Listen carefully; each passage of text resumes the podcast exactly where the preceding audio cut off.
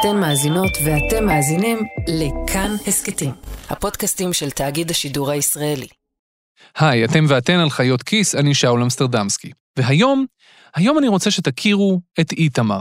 שמי איתמר בן מאיר, אני מנכ"ל נתיבי איילון בארבע שנים האחרונות, במקור ירושלמי, גר בהר אדר, ובעצם אה, פועל בעולם התחבורה כבר מעל עשור. איתמר בן מאיר הוא האיש שבארבע השנים האחרונות היה אחד השחקנים המרכזיים בניסיון לחלץ אותנו מהפקקים. תגיד, איך הגעת לפה? אה, הגעתי ברכב שלי, ברכב הפרטי. כן, גם מנכ"ל נתיבי איילון, אחד מחולצי הפקקים הלאומיים, הגיע לראיון לחיות כיס עם הרכב שלו. למה הגעת ברכב? כי מהמקום שאני גר, אין אלטרנטיבה אמיתית אה, לרכב הפרטי. צריך להגיד את האמת. אם הייתי רוצה לעבור ולהגיע לכאן, לדוגמה בתחבורה ציבורית, זה היה לוקח לי סדר גודל של שעה וחצי. בדקתי את זה. וזה בדיוק מה שאנחנו צריכים לעשות, זה השינוי שאנחנו עובדים עליו.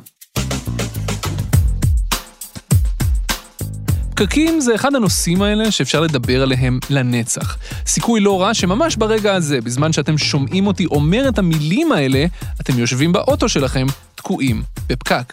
סיכוי סביר שחלק מכם אפילו תקוע בנתיבי איילון ממש. ישראל פקוקה.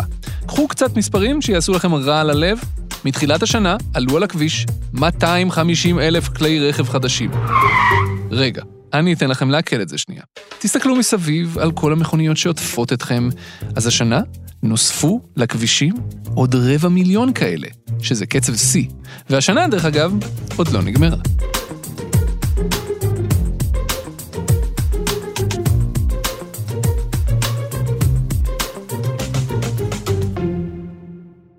אנחנו הישראלים מכורים לרכבים פרטיים. התשתיות לעולם לא יוכלו לסגור את הפער הזה. כלומר, התחרות, בתחרות הזאת תמיד הרכבים הפרטיים ייתנו נוקאוט לתשתיות. עוד לפני שרבע מיליון המכוניות האלה הגיעו לכאן, כבר אז היינו המדינה הפקוקה ביותר ב-OECD. למעשה, ה-OECD קבעו את זה כבר ב-2018, בדוח השנתי שהם פרסמו עלינו באותה שנה. באותה שנה ממש, משרד האוצר העריך שעד 2030, שבגדול זה ממש מעבר לפינה, כל אחד ואחת מאיתנו יעמדו בממוצע עוד שעה שלמה בפקקים בכל יום. בנוסף, על מה שאנחנו כבר עכשיו מבזבזים בכבישים. אוקיי, האם דיכאתי אתכם מספיק? מעולה. עכשיו, בחזרה לנתיבי איילון.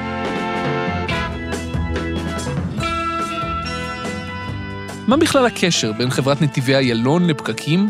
כלומר, חוץ מזה שהאיילון פקוק בערך בכל שעה ויום בשבוע, מה הקשר בין החברה הממשלתית הזו לבין הניסיון להוציא אותנו מהפקקים?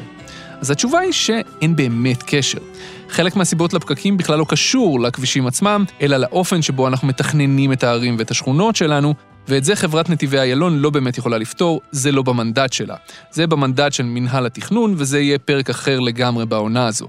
אבל בכל מה שקשור לעולם התחבורה, הממשלה בחרה בחברת נתיבי איילון בשביל לנסות לקדם פתרונות לפקקים, מהסיבה הפשוטה שלא הייתה לה שום דרך אחרת לעשות את זה. מע"צ, או בשם הנוכחי שלה, נתיבי ישראל, סוללת ומתחזקת כבישים בין-עירוניים. זה התפקיד שלה. רכבת ישראל עושה רכבות. נטע עושה את הרכבת הקלה בגוש דן. חברות האוטובוסים מפעילות את האוטובוסים בקווים שמתכנן משרד התחבורה. אבל אין באמת שום גוף שמסנכרן בין הדברים האלה. אין גוף שמנסה לשלב טכנולוגיה בהתמודדות עם הפקקים. אין אף גוף שמקדם פרויקטים משולבים. אז ב-2016, הממשלה החליטה שנתיבי איילון תעשה את זה. היא הפכה אותה לחברה ממשלתית, ובשנה שאחרי זה מינתה את איתמר בן מאיר להיות המנכ"ל שלה. בן מאיר הגיע לתפקיד הזה אחרי ששימש כסמנכ"ל הכספים והמשנה למנכ"ל של חברת מוריה, שהיא חברת הפיתוח העירוני של ירושלים, שבין היתר מתעסקת עם הרבה מאוד פרויקטים גדולים של תחבורה. בן מאיר לקח את נתיבי איילון והפך אותה מחברה של כביש אחד לחברה של הרבה מאוד פרויקטים. בשנה שעברה, החברה גלגלה מיליארד ושלוש מאות מיליון שקלים שנוהלו בידי 175 עובדים בסך הכל. מתכננים, מהנדסים, כאלה מין תפקידים. ותאמינו לי, זה מעט מאוד עובדים עבור חברה ממשלתית עם תקציב בגודל הזה. הממשלה החליטה בעצם לקחת את אותה פלטפורמה שנקראת נתיבי איילון ולהפוך אותה, להפוך אותה לחברה שונה לחלוטין. ולכן היום השם נתיבי איילון לא משקף את מה שאנחנו עושים. אז היום חברת נתיבי איילון היא הפרויקטורית של הממשלה לענייני תחבורה. צריך פרויקט שבילי אופניים בין-עירוניים? נתיבי איילון תעשה את זה. צריך ניסוי שבודק מה יקרה לגודש בכבישים אם נשלם כסף לאנשים בשביל לנסוע בתחבורה ציבורית? בואו ניתן לנתיבי איילון לעשות את זה. וככה עוד ועוד. חולצת פקקים. עכשיו, רק נשאר לבדוק אם זה עובד. אוקיי, תן לי דוגמאות קצת לפרויקטים כאלה. פרויקט אחד הגדול שלנו הוא פרויקט הנתיבים המהירים. פרויקט שבמסגרתו אנחנו בעצם מוסיפים נתיב לאורך נתיבי איילון על כביש 20 ועל כביש 2, ממבוא איילון בדרום, באזור ראשון לציון, עד נתניה בצפון, כביש 57. אה, והמטרה היא נורא פשוטה, אנחנו נקים חניוני ענק בפאתי המטרופולין, אנשים יחנו בחינם וייצאו בשאטלים חשמליים, בתדירות גבוהה של חמש דקות, למרכזי התעסוקה במטרופולין. באותו נתיב שנוסיף, אנחנו גם נאפשר נסיעה של רכבי רבי תפוסה, HOV, שלוש ומעלה, בחינם. מה זה, מה זה אומר? כלומר, אחת הבעיות הקשות שלנו בעולם התחבורה היום זה מקדם המילוי. מקדם המילוי במדינת ישראל הוא 1.2. איך אני אוהב שהם נותנים לכל מיני דברים כאלה, שמות מדליקים כאלה, מקדם המילוי. מדהים, אה? מה זה אומר מקדם מילוי? זה כמה אנשים תכלס נוסעים באוטו. במילים פשוטות, הישראלי הממוצע אוהב לנסוע לבד ברכב. עכשיו, אני לא יודע אם הנתון הזה הפתיע אתכם, אבל אותי הוא מאוד הפתיע. בישראל, בשעות העומס, כל אוטו שנוסע על הכביש מכיל בממוצע בן אדם וקצת. בן אדם נקודה שתיים. אני מודה שחשבתי שאנחנו יותר טובים מהאמריקאים, שיושבים כל אחד ואחת לבד באוטו הגדול שלהם ונוסעים לבד לעבודה, אבל מסתבר שלא. אנחנו אפילו יותר גרועים מהם. מקדם המילוי בארצות הברית יותר גבוה, אחד וחצי. כלומר שהאמריקאים משתפים יותר נסיעות מאשר הישראלים. מספיק שינוי לא גדול. אם נגיע לאזורים של 1.5, 1.7, אנחנו כבר נרגיש הקלה מאוד מאוד משמעותית בבעיית הגודש. סתם בשביל לנסות לעזור לכם לדמיין את השינוי הזה ממקדם מילוי של 1.2 למקדם מילוי של 1.5, זה אומר שאם היום בכל 100 מכוניות שנוסעות על הכביש בשעות העומס יש 80 מכוניות עם נהג אחד בודד ורק 20 עם נהג ונוסע נוסף, אז אנחנו רוצים להגיע למצב שבכל 100 מכוניות יהיו רק 60 מכוניות עם נוסע בודד ו-40 עם נהג ונוסע נוסף. או במילים אחרות, אנחנו צריכים שבין רבע לשליש מהאנשים שהיום מסיעים את עצמם לעבודה, יתחילו לנסוע עם מישהו אחר. לא פשוט. כדי לעודד את הדבר הזה בפרויקט הנתיבים המהירים, כל מי שנוסע נהג פלוס שניים, יוכל לנסוע בנתיבים האלה חינם לחלוטין. יותר מזה, אנחנו היום מחפשים את הטכנולוגיה שתאפשר להיכנס לנתיב ללא צורך בבדיקה מראש. כלומר, אם אתה נוסע על נתיבי איילון, אתה רואה באזור נתיבי איילון דרום, מתחם עמוס מצלמות, מצלמות שיוכלו להגיד לנו כמה אנשים יש ברכב, וכל מי שיהיה איקס אנשים ומעלה יוכל לנסוע חינם בתוך uh, אותו נתיב. תגיד, זה לא קיים כבר בכביש החוף, השתיים פלוס הזה? בעיה קשה היא שהיום אין לנו את האמצעים האמיתיים לאכוף את הדבר הזה. אוקיי, אה, מתי זה מתחיל לפעול? אם נרוץ רגע לסוף, מלוא הפרויקט ייפתח ב-2025, אבל כבר ב-2024 אנחנו נראה בחלקים הדרומיים שלו את הנתיבים. החניונים עצמם, יש אחד בראשון לציון של 4,000 מקומות חניה, והשני בשפיים, 7,000 מקומות חניה, ייפתחו ב-2025. מאיזה שנה הפרויקט הזה התחיל? זה לא מעכשיו. הפרויקט הזה התחיל ב-2019. למה צריך שש שנים לנתיב? אני אשמח לדעת רגע, ודבר שני, זה אומר שעד שפיים יש פקק מטורף? לא, אנחנו אה, בין כביש 57, אזור נתניה, עד שפיים, אנחנו מוסיפים שני נתיבים מרכזיים, שנקראים נת"צ מתחלף. מה זה שזה אומר? שני הנתיבים המרכזיים של הכביש יוכלו לנסוע, לנסוע בהם אה, תחבורה ציבורית שבשעות הבוקר הנסיעה תהיה דרומה, ועל אותו אספלט, על אותם נתיבים, בשעות אחר הצהריים, פשוט כיוון הנסיעה יתהפך. אנחנו נסגור את הכביש, נוודא שאין כלים, ונהפוך את כיוון התנועה החוצה בשעות אחר הצהריים. אוקיי, okay, ולמה לוקח שש שנים לסלול נתיב?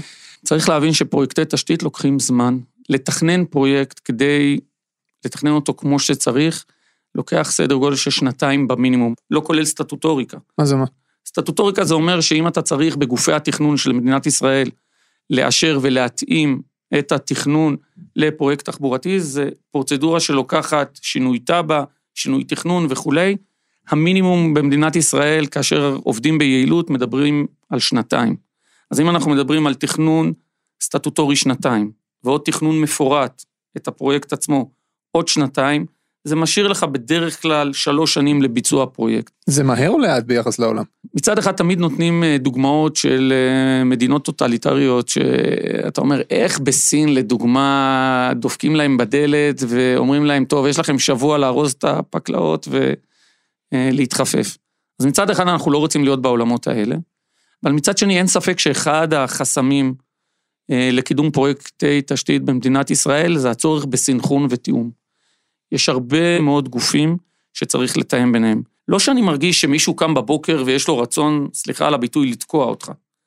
אבל עדיין, כדי לתאם בין כל כך הרבה גופים, זה פשוט לוקח זמן. ואני חושב שבמצב שאנחנו נמצאים ובשעת חירום שאנחנו נמצאים, שבאמת זה משבר תחבורתי מטורף, ההנהגה תצטרך להתעורר ולייצר פה מנגנוני תיאום הרבה יותר חזקים. סוג של קבינט תחבורה.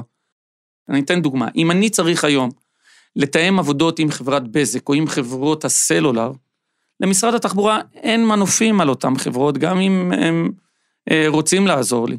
ולכן הסינכרון הזה הוא הסינכרון המורכב. זה אלמנט אחד, והאלמנט השני זה הסינכרון בין השלטון המרכזי לשלטון המקומי. אה, תופעת הנימבי בעולם התחבורה היא תופעה מאוד מאוד חזקה. נימבי זה ראשי תיבות באנגלית של Not in my backyard, כלומר, לא בחצר האחורית שלי. או במילים אחרות, כולנו בעד פרויקטים של תחבורה ציבורית והכול, אבל אל תהרסו לי, את העיר שלי, בחפירות של רכבת או מה שזה לא יהיה, כי התושבים יעלו עליי. כל ראש עיר היום שתשב איתו, דקלרטיבי יגיד לך, אני מבין שהפתרון הוא תחבורה ציבורית ושיתופית. אבל כאשר מגיעים לתכלס, וכאשר מגיעים לדברים הכואבים, שאומר להוריד נתיבים לרכב הפרטי, זה אומר לבטל חניות. זה החלטות מאוד מאוד קשות. ראשי הערים צריכים לעמוד מול הציבור שלהם ולהגיד להם, עוד שנתיים או עוד שלוש יהיה לכם טוב. זה לא מחר בבוקר, זה לא תסבלו עכשיו חודשיים ואני מבטיח לכם שיהיה יותר טוב. כי פרויקטי תשתית לוקחים זמן, דיברנו על זה. וראשי הערים מפחדים לעשות את זה? אה, יש ראשי עיר שמבינים את הדבר הזה, ומבינים שהם צריכים לגלות מנהיגות. בואו ניקח לדוגמה את ראשון לציון, ראש העיר רז, זה פרטנר שאתה רואה שהוא מבין את הצורך בתחבורה הציבורית והוא מקבל החלטות קשות, ויש ערים שכן, קשה להם לקבל את ההחלטות האלה. יש ערים שכאשר הם אה, לפני בחירות, הם באים ואומרים לך, תקשיב, אני כרגע לפני בחירות, אין יותר פתיחת כבישים, או אני לא יכול לעמוד מול אותו ציבור ולבטל להם את החניות, אה, וזה בעיה. זה מעניין, כי מה היה קורה אם היינו מצמצמים את, אה, ככה, את אה, כמות החניה או היצע החניה בתל אביב ב-50 אחוז. אז קודם כל, כבר היום כמות החניות מצטמצמת בצורה מאוד מאוד חזקה. חלקם בעצם מפנים את המקום שלהם לשבילי אופניים, וחלקם לצורך העבודות של הרכבת הקלה. אני כן חושב שחלק מהפתרונות זה גם להקשות על השימוש ברכב הפרטי. זה לא פופולרי להגיד, אבל זה חלק מהדברים. ולדוגמה, אני חושב שאנשים צריכים אה, לשלם הרבה יותר על החנייה. אני חושב שהסכומים שהיום משלמים על חנייה במדינת ישראל עדיין מעודדים את האנשים להמשיך ולהשתמש ברכב הפרטי שלהם, וכחלק מהפתרונות, כן, נצטרך גם לטפל בדבר הזה. מאוד מאוד מאתגר לראש עיר לעמוד מול הציבור שלו ולהגיד, תקשיבו, צריך לעשות תהליכים כואבים, צריך במידה מסוימת לפגוע ברכב הפרטי ולתת עדיפות לתחבורה הציבורית. אתה יודע, הרבה פעמים כשאני יושב עם ראשי עיר, אז הם אומרים לי, טוב, אתה מבטל לי פה את החניות? אז בוא תראה לי איזה חניות אלטרנטיביות אתה מייצר לי. ומה שאני מנסה להסביר להם, לא. אני רוצה לפגוע ברכב הפרטי כדי שאנשים בסופו של דבר יסתכלו על האלטרנטיבות שיש להם והם יגידו, טוב, עדיף לי לקחת תחבורה ציבורית. עכשיו, באותה נשימה, צריך לתגבר בצורה הרבה יותר רצינית את הקווים, צריך לתכנן בצורה יותר יעילה את קווי התחבורה הציבורית, צריך להכניס טכנולוגיות של רמזורים אדפטיביים וחכמים שייתנו רציפות וגלים ירוקים לתחבורה הציבורית. כל הדבר הזה צריך להיות. לכן הטנגו הזה שגם השלטון המרכזי וגם השלטון המקומי צריכים להביא לשולחן את הדברים האלה, רק עבודה משותפת תצליח לפתור את הבעיה.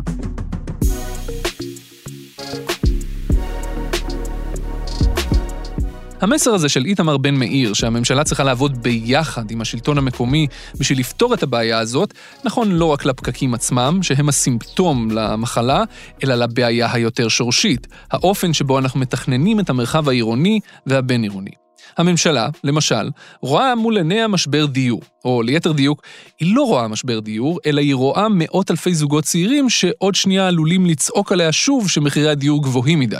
וזו כבר בעיה פוליטית, ולכן הפוליטיקאים רוצים לפתור אותה. אחד הפתרונות לבעיה הזו הוא לבנות כמה שיותר. לשווק כמה שיותר קרקעות עם תוכניות מאושרות ויאללה קדימה לבנות. רק שכל הבנייה המהירה הזו, שמבוססת על תכנון די מיושן, מביאה לכך שאנחנו בונים את פקקי העתיד במו ידינו. עוד שכונה מנותקת שמחייבת כל משפחה להחזיק שתי מכוניות, עוד ניסיון לזרוק יישובים חדשים בפריפריה, שיחייבו את מי שגר בהם להחזיק מכונית או שתיים בשביל להגיע לכל מקום. זה לא הכיוון הנכון ללכת בו, אבל זה מה שהממשלות עושות. אז קודם כל אין ספק שהתכנון האורבני צריך להיות משולב בפתרונות התחבורתיים, וזה מתחיל לקרות. בואו ניקח אפילו את ירושלים פה, לאורך התוואי של הרכבת הקלה, זכויות הבנייה של הבניינים קופצות ומאפשרים בעצם לעלות לגובה בצורה הרבה יותר חזקה. ובעצם מורידים את מקדמי, מקדמי החנייה כדי לעודד את המעבר לתחבורה ציבורית. כלומר שבתוכניות החדשות מאשרים פחות מקומות חנייה לכל דירה. אבל אין ספק, אני מסכים איתך לחלוטין, שכאשר מתכננים אה, עיר חדשה, או כאשר מתכננים אה, שכונה חדשה, התכנון של התחבורה הציבורית צריך להיות משולב מ-day one, אחרת זה לא יעבוד. וכשהמדינה למשל מודיעה שהיא הולכת להקים 11 אה, יישובים קטנים בפריפריה, שברור לך שאין דרך לגור שם למעט שתי מכוניות למשפחה בממוצע, אה, זה עוד גודש. אני תמיד אומר, אבא שלי היה קם כל יום בשש, נוסע למוסך שהוא עבד בו, וחוזר בחמש ברכב כדי לראות ערב חדש. כל יום אותו דבר. היום האנשים לא מתנהגים ככה, היום אנשים רוצים שיהיה להם קשת פתרונות. אני רוצה ביום אחד לקחת רכבת קלה, ביום שני לנסוע עם הרכב הפרטי, כי אני צריך להוציא את הבת שלי מהגן, ביום השלישי לנסוע בקרפול עם חברים לעבודה, וביום הרביעי לקחת אופניים ולעשות ספורט.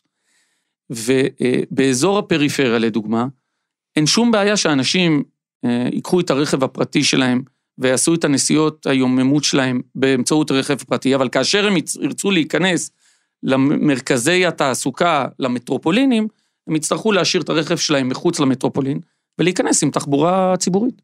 תשובה יפה. אה, עוד תזה היא שבמדינת ישראל, מאחר שאין תחבורה ציבורית בשבת, אתה לעולם לא תקטין את כמות אה, המכוניות, אה, לפחות בחברה החילונית. אין ספק שיצטרכו לתת איזשהו פתרון אה, לסופי השבוע. בסופו של דבר זה פתרון שהדרג הפוליטי יצטרך למצוא לו תשובה טובה.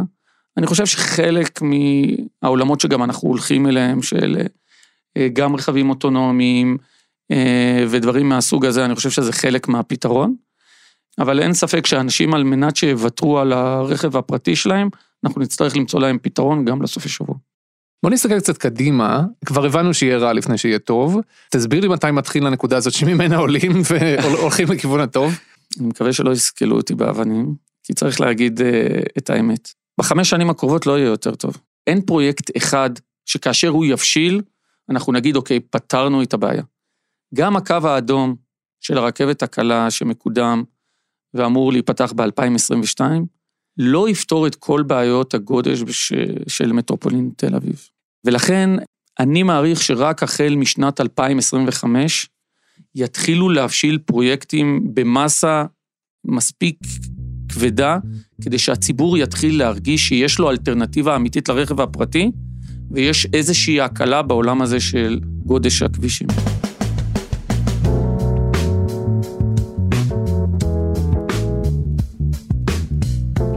כשאיתמר מדבר על פרויקטים שצריכים להבשיל במאסה, הוא מדבר על פרויקטים שכל המטרה שלהם היא לגרום לכם, לפחות בחלק מהשבוע, לשנות את הרגלי התנועה שלכם, ולהחליף את הרכב הפרטי במשהו אחר.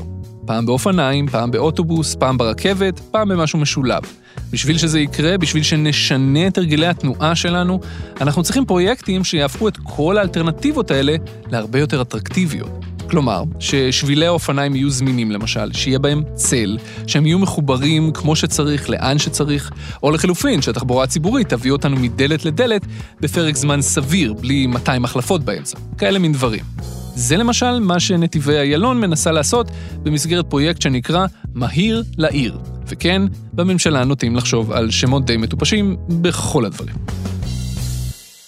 פרויקט מהיר לעיר, פרויקט שבמסגרתו בעצם אנחנו נכנסים לתוך מרכזי הערים ומנסים לייצר רשת אה, נת"צים, נתיבי תחבורה ציבורית, לאוטובוסים. זה לא שאנחנו באים, לוקחים פח וצבע וצובעים נת"צ אה, אה, ברחובות הראשיים, אלא אנחנו משנים את כל המרחב האורבני, אנחנו מטפלים מקצה לקצה. אנחנו משדרגים את כל המדרכות להולכי הרגל, אנחנו משדרגים את כל התחנות לתחנות חכמות, אנחנו שותלים הרבה מאוד עצים ואנחנו מוסיפים שבילי אופניים. דרך אגב, אנחנו רואים כבר במקטעים שאנחנו פותחים, שדרוג מטורף. לפני חודשיים פתחנו בששת הימים, רחוב ששת הימים, בין בני ברק לרמת גן, אה, מקטע של נת"צ, אנחנו רואים שכל האוטובוסים שמשתמשים באותו מקטע, הגדילו את המהירות שלהם ב-25%. פרויקט נוסף יפהפה שלנו הוא פרויקט האופנידן. מרבית נסיעות היוממות שלנו הם עד עשרה קילומטר. ובמיוחד בטופוגרפיה ובמזג האוויר של מדינת ישראל, אין שום סיבה שאנשים לא יעברו יותר לעשות חלק מהנסיעות האלה גם באופניים. אם אנחנו רואים במרכז אה, אירופה מדינות ש-30 אחוז מהנסועה אה, של נסיעות היוממות היא באופניים, אצלנו האחוזים הרבה הרבה יותר נמוכים. במסגרת אופנידן אנחנו מייצרים רשת אוטוסטרדות של אופניים. זה לא שביל אופניים שאנחנו רגילים לראות, זה שביל מאוד מאוד רחב, שלוש וחצי מטר רוחב, דו-כיווני, מופרד לחלוטין מהרכבים הפרטיים ומהולכי הרגל לצורך הבטיחות. אנחנו שותלים הרבה מאוד עצים, 11 אלף עצים במסגרת הפרויקט הזה, כדי לייצר נוחות וצל, פינות רענון, ובעצם על ידי כך מעודדים אה, אנשים לעבור לכלי הזה, במיוחד היום באופניים חשמליות.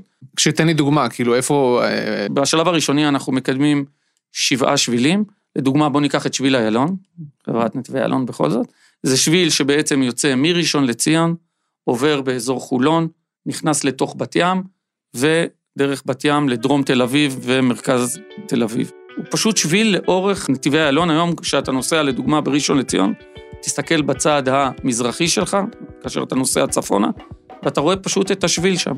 אגב, בתקופת שרת התחבורה מירי רגב, נחנך הקטע הזה של שביל האופניים הבין-עירוני, ואז שרת התחבורה רגב החליטה שהיא עוצרת את התקציבים לשבילי אופניים במרכז, עד שייתנו לה תקציבים לשבילי אופניים בפריפריה. אז חצי שנה אחרי שחנך את הקטע הזה של האופנידן, הקטע הזה נסגר מחדש. נשבע לכם? לא המצאתי את זה. עכשיו, הפרויקט הזה אמור להתניע מחדש. מרבית השבילים צריכים להיות מוכנים בסוף 2022, שזה אוטוטו. שתי שאלות בהקשר הזה. אחד, האם בסופו של דבר זה יהיה פיל לבן, שיעמוד ככה ואיזה שני אנשים וחצי בשעה יעברו בו, או שאתה באמת חושב שהישראלים, ככה, תושבי הלוויין מסביב לתל אביב, בחלק מהימים, כמו שאתה אומר, ינטשו את זה ויעברו? זו שאלה ראשונה. שאלה שנייה, אה, האם במשרד האוצר אה, הבינו שאי אפשר יותר להמשיך לשפוך כסף על כבישים, שזה לא הפתרון? אז ככה, נתחיל עם הראשונה. אנחנו מאוד מאוד מאמינים בפרויקטים שלנו. הדבר האחרון שאנחנו רוצים זה אה, לבזבז כסף ציבורי, כי עולם התשתיות הוא כסף גדול. דרך אגב, הפרויקטים האלה מבשילים בצורה הדרגתית, וכל מקטע שאנחנו פותחים, אנחנו אכן רואים שמשתמשים בהם. אה, כן, אתם עושים בדיקות, יש מצלמות, סופרים, כזה? בוודאי, בוודאי, אנחנו מנטרים, ואנחנו רואים את השינוי. הציבור, אם נעמיד לו אלטרנטיבה אמיתית, הוא יצביע ברגליים, אנחנו רואים את זה. לגבי השאלה השנייה, תראה, אנחנו בעצם רואים שמרבית הכספים מופנים, מעל 50 אחוז מופנים לעולם התחבורה הציבורית. החומש הקרוב שמשרד התחבורה הולך להשקיע 6 מיליארד שקל בנתיבי תחבורה ציבורית, הוא הולך להשקיע 3.5 מיליארד שקל במסופים וחניוני לילה לאוטובוסים, והוא הולך להשקיע כ-2 מיליארד שקל בשבילי אופניים. כלומר, אין ספק שגם במשרדי הממשלה הבינו שהפתרון הוא בתחבורה ציבורית ושיתופית, והכסף מוסט לשם. אני שואל את זה כי, אה, אתה יודע, השרים לא מרגישים את הפקקים, מבחינתם זה נון אישו, לא קיים. הם, הנהג שם את הצ'קלקה והם מגיעים נורא מהר לעבודה. תראה, אני חושב שזה קצת דמגוגי במובן הזה ש... זה היה תיאור די נאמן למציאות. לא, אני מסכים איתך שרוב השרים שלנו נוסעים ברכבים פרטיים. בשוליים, ומגיעים מאוד מהר. נכון, לא יודע אם בשוליים, אבל הם נוסעים ברכבים פרטיים. אבל אני כן מרגיש, אני כן יכול להגיד לך בתור אחד שהוא בתוך המערכת, שנפל האסימון שמדובר פה במשבר שאי אפשר כבר לטאטא אותו מתחת אה, לשולחן ולהגיד, טוב, את זה יפתור הבא אחריי. פשוט אי אפשר. לא מזמן ישבתי עם מישהו לפגישה בירושלים. הוא ואני ירושלמים, והוא עובד בתל אביב באופן קבוע, ואני מבקר בתל אביב במסגרת העבודה בערך פעם בשבוע, לפעמים פחות, לפעמים יותר. שנינו נוסעים לתל אביב רק ברכבת, לא ברכב הפרטי. אבל בניגוד אליו, אני מעדיף להמשיך מתחנת הרכבת בתל אביב עד ליעד שלי באופניים או בקורקינט, אפילו ברגל, רק לא באוטובוס. והוא מעדיף דווקא באוטובוס. כשדיברנו על זה קצת, הוא אמר לי משפט שנשאר איתי מאז. הוא אמר, הנוסעים ברכבת הם במעמד סוציו-אקונומי בינוני גבוה, אבל כשאתה מחליף לאוטובוס בתל אביב, לפעמים אתה מרגיש שירדת במעמד. אבל, הוא הוסיף, לאחרונה, לאחרונה זה כבר לא ככה, זה רק הדימוי שנשאר. קודם כל אתה צודק, אה, ואני חושב שחלק אה, משינוי הרגלי הנסיעה צריך גם להעלות את התפיסה של הישראלי של עולם התחבורה הציבורית. אני חושב שהשינוי של זה צריך לבוא בכמה מישורים. אחד, בתדירות וביעילות של הקווים. אנחנו היום בחברת נתיבי אלון מתכננים, עוברים עיר-עיר ומתכננים את רשת האוטובוסים באותה עיר מחדש, בצורה הרבה יותר יעילה. אתם עושים את זה? אנחנו עושים את זה עבור משרד התחבורה. אוקיי. בנוסף, אנחנו משדרגים את כל המרחב הציבורי. אה, אותו בן אדם שעומד בתחנה ומחכה לאוטובוס, אז הוא צריך לעמוד בתחנה שתגן עליו גם מהשמש וגם מהגשם, והמידע בתוך התחנה צריך להיות אמין, ואם הוא אומר לו, האוטובוס יגיע עוד שתי דקות, הוא באמת יגיע תוך שתי דקות. אה, אנחנו צריכים לייצר נגישות הרבה יותר טובה לתחבורה הציבורית. אחת הבעיות הקשות שלנו להעביר את האוכלוסייה לתחבורה הציבורית זה הטיפול ב-first ו-last mile. גם אם אני אקח רכבת כבדה, שתביא אותי בצורה נוחה וטובה אה, לשלום, כאשר אני יורד בתחנת השלום, יש לי עדיין קילומטר וחצי להגיע למשרד. איך אני עושה אותו? ולכן, לדוגמה, על ידי יצירת mobility service, אפליקציה שתאפשר לך באותו כרטיס לקנות גם את הכרטיס אה, לרכבת וגם שיחכה לך הקורקינט לדוגמה, שאיתו אתה תיסע את הקילומטר וחצי האחרונים למשרד, כל הדברים האלה ישנו את התפיסה של הישראלי על התחבורה הציבורית. עכשיו, גם צריך להבין רגע משהו. בכל עיר שמפתחים בה, אם זה רכבת קלה או אם זה מטרו, כמות האוטובוסים רק הולכת וגדלה. כלומר, האוטובוסים יישארו פה להרבה מאוד זמן, כי גם כאשר אתה מייצר רכבת קלה או מטרו, זה העורק הראשי, אבל להזין את אותו עורק ראשי מהשכונות, זה רק באמצעות אוטובוסים. אחד הכלים הנוספים שהממשלה החליטה להפעיל והכנסת אישרה לה, הוא הכלי של מס גודש. זה אומר שהחל מ-2025, כל מי שירצה להיכנס לתל אביב בבוקר, יצטרך לשלם על זה. הרבה כלכלנים מאוד אוהבים את הרעיון של מס גודש, כי הוא נועד לגרום לנהגים להפנים את המחיר של הבחירה שלהם להיכנס לתל אביב ברכב.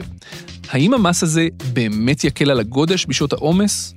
אני חושב שמס גודש זה כלי נוסף שצריך להשתמש בו.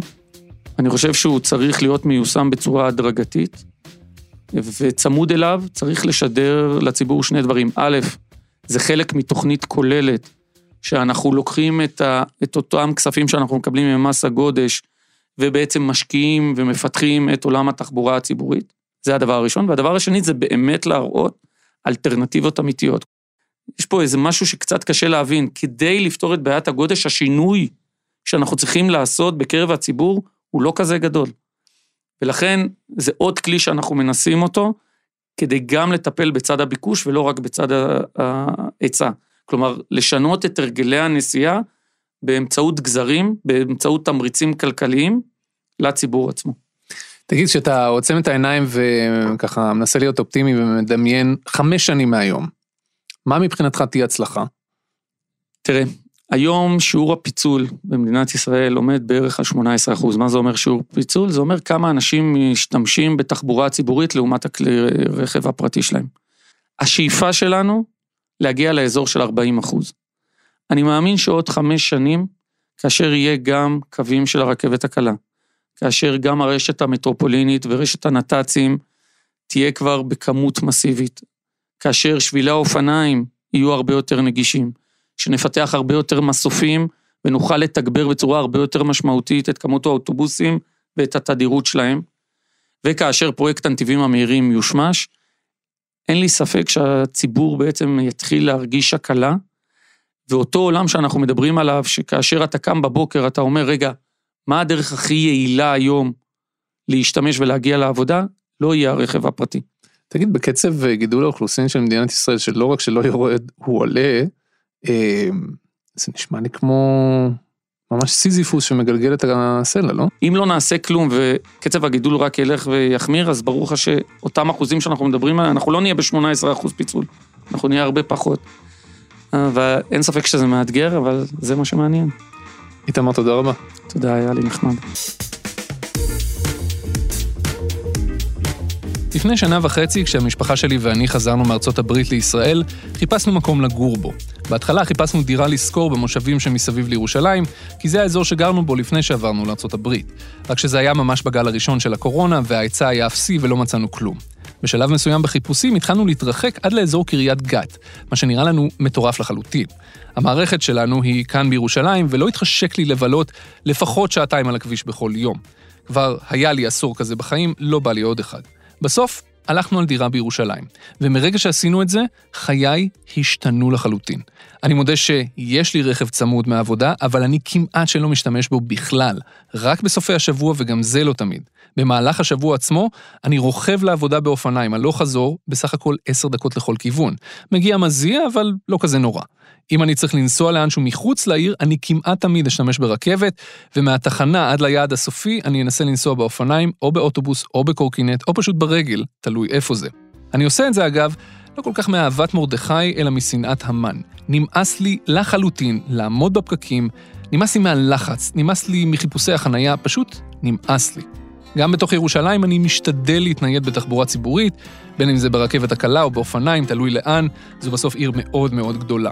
לעתים רחוקות אני משתמש באוטו, ובכל פעם שאני עושה את זה, אני מתחרט ומקלל. האם זה אפשרי בכל מקום, כל הזמן? לא.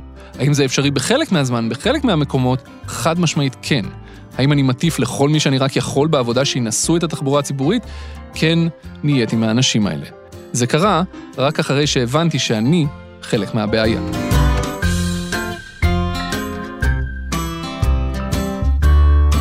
אתם האזנתם לחיות כיס, הפודקאסט הכלכלי של כאן. העורכת שלנו היא נועה בן הגיא, אסף רפפורט ערך את הסאונד. במערכת חיות כיס חברה גם צליל אברהם. כל הפרקים שלנו זמינים בכל אפליקציות הפודקאסטים וגם באתר כאן. אני שאול אמסטרדמסקי, תודה רבה שהאזנתם.